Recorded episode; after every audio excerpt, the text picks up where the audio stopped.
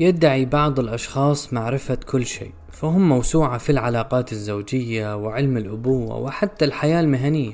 إنهم ببساطة أناس يعرفون كل شيء وأفضل من أي شخص آخر. فلماذا هم كذلك؟ سلط الكاتبة أوفلي أوسترمان في مقال بصحيفة لوفارغو الفرنسية الضوء على هذا النوع من الأشخاص لتبين ما وراءه. وذلك بمساعدة عالم النفس السريري سامويل دوك مؤلف كتاب الانزعاج الجديد في الحضارة. تقول الكاتبة إن الدكتور سامويل دوك الذي يحلل الإفراط في الفردية المعاصرة يرى أن هؤلاء الذين يدعون معرفة كل شيء يتمتعون بخاصية النرجسية ومع أن خطابهم الواثق يوحي بالصلابة فإنه يخفي في الواقع هشاشة خطيرة تغذيها الشكوك ومشاعر القلق. وأوضح دوك أن هؤلاء الأشخاص لا يتركون مجالا لمحاورهم لأن عدم معرفته تكشف عن عدم معرفتهم والقبول بذلك ذلك يعني التأكيد أن الشخص ضعيف وغير مكتمل وأنه ليس قويا بما فيه الكفاية وهذا ما لا يطاق بالنسبة له. ويضيف أن هؤلاء الأشخاص حينما يكملون ما نقص من معرفتك إنما يحاولون إكمال فراغهم إنهم يبحثون في أعين المحاورين عن استعادة ثقتهم بأنفسهم لأن الشيء الوحيد الذي يعرفونه هو أنهم لا يعرفون. سلام. أنا محمد صباح وهذا بودكاست نحكي شوي كل ما أقول كل ما أنقل كل ما أفكر كل ما أحكي أنقله في هذا البودكاست. هذا رأيي أنا نقلي أنا. أتمنى أن يكون بداية بحثك بداية قراءتك بداية استفادتك. أتمنى أن تستفيد. مؤخرا أقوم بعمل مقابلات مع أصدقاء ومعارف في كندا ليحكوا تجاربهم ليستفيد كل من يسمع هذا البودكاست قبل أن يخطو خطوة الهجرة إلى كندا. بالتوفيق للجميع. خلينا نحكي شوي.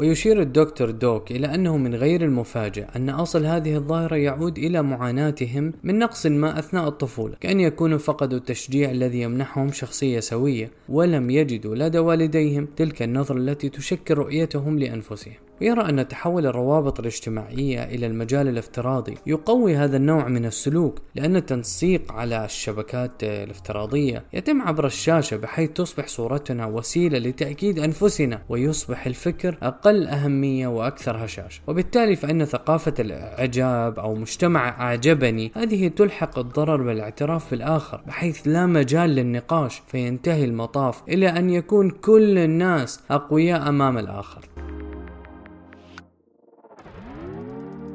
وينبه الدكتور أيضا إلى أن هذه الشخصيات يمكن أن تظهر لغة السيطرة في أي موضوع إلى أن بعض المجالات تلائمهم أكثر مثل العلاقات الزوجية موضوعات الأبوة الأمومة إذ كلما كانت العلاقة حميمة فإن من يعرفون كل شيء يشعرون بأن الطريق مفتوح أمامهم خاصة أن جميع هذه المجالات لا توجد فيها قاعدة محددة. إضافة إلى حقيقة أنه مروع يمكن لهذا السلوك أن يشوه العلاقات أو حتى يقضي عليها. فكيف تتفاعل يتفاعل عندما يكون صاحب المعرفة المطلقة صديقا لك. يقول دوك إنه لا جدوى من الدخول في نقاش معه.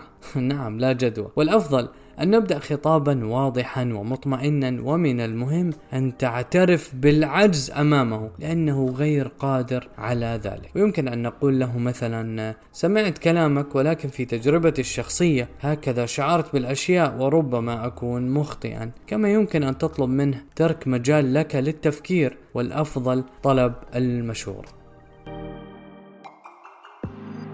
أختم بهذه التجربة. عندما كنت في الصف السابع انضمت فتاة جديدة إلى صفي. وكان اسمها سميرة. أتت من مدينة كبيرة وكانت مثل الشخص الذي يعرف كل شيء. ماذا ترتدي؟ كلمات الأغاني طريقة التحدث مع الأستاذ حتى إنه بإمكانها التحدث باللغة الفرنسية في مدينة باريس. وكان بعض رفاقنا معجبين بها بينما كان الآخرون منزعجين. لكنني شعرت حينها بحاجة لمنافستي. فحفظت كلمات الأغاني الغربية عن ظهر قلب. وأزعجت أمي بما ظننته ثياب المدن الكبرى. أخذ مني ذلك عدة أشهر قبل أن أستوعب أنني لا أستطيع منافسة الأشخاص الذين يعرفون كل شيء. وعندما اكتشفت أمري رفعت سميرة مستوى المنافسة. المشكلة الأكبر هي التعامل مع شخص يدعي المعرفة بناء على نجاحه في تجربة معينة وهؤلاء الأشخاص ممن يصعب التعامل معهم أكثر خاصة إذا كانوا مدراء وذلك بسبب إيمانهم أنهم يعرفون كل شيء بفضل نجاحاتهم. وبسبب نجاحهم هذا لديهم الحق بأن يملوا على الآخرين كيفية القيام بالأعمال نزولا عند أدق التفاصيل وربما ممن يسمعوني الآن يدرك ما أقول. المصيبة هنا أني قرأت أكثر من مقال عن هذا الموضوع. سأنقل لكم جزء صغير من هذه المشكلة التي رأي. القاعدة الثالثة. إذا كنت ناجحا في إقناع مدير يدعي معرفة كل شيء فتأكد من أن تنسب له الفضل. على سبيل المثال أراد مني حامد أن أستشير محامين حول مخاطر هذا العقد. وقررنا في هذه الحالة. لا تقصي دورك لكن كن متأكد من أن تنسب جزءا من هذا القرار إلى الشخص الذي يدعي معرفة كل شيء أيضا. أعلق هنا. أنا ضد هذه المقالات ضد هذه الطرق في التعامل مع مدعين المعرفة. أولا سأبقى أو سأحاول أن لا أدعي معرفة كل شيء. سأصمت وأستمع وأقر بهزيمتي أمام هؤلاء الأشخاص وأحاول بعد ذلك أن أقلل الجلوس معهم. والأهم أن لا أصبح ممن يدعون المعرفة. سأصمت سأحاول أن أقدم النصيحة لمن يسألني أن أقدم له النصيحة. هناك فرق كبير بين أن تشارك معلومة جديدة قرأتها وسعدت بها مع صديق عزيز زوجتك عائلتك ولكن لا تدعي أنك تعرف كل شيء. أنصحكم بقراءة آه، موضوع وهم المعرفة. وإن شاء الله إذا تسنى لي الوقت أشارككم في البودكاست القادم. سلام.